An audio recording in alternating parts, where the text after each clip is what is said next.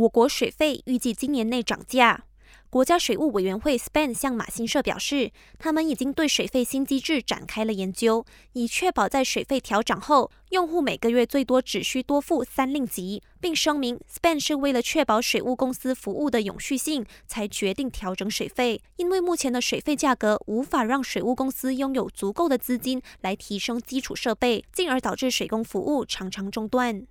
为了解决州内的水供问题，宾州政府计划向霹雳州政府购买净水。然而，霹雳州务大臣南都斯里沙拉尼早前透露，因为程序繁琐，霹雳槟城供水计划估计是无法在今年内落实。宾州首长曹官友认同沙拉尼的说法，表示这毕竟是一项需耗时六到八年的大型计划。同时提到，要是双方能在今年就执行方式、费用等方面达成共识，并签署协议，就已经算是个好的开始。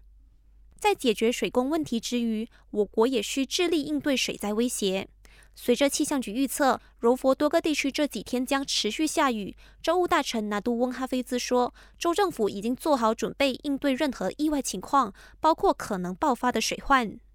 事实上，目前包括哥打丁仪、丰盛港、居銮和新山都已经传出水灾灾情，灾民人数也持续攀升。截稿前，州内已经有超过一千五百名灾民滞留在临时疏散中心，有家归不得。感谢收听，我是季妮。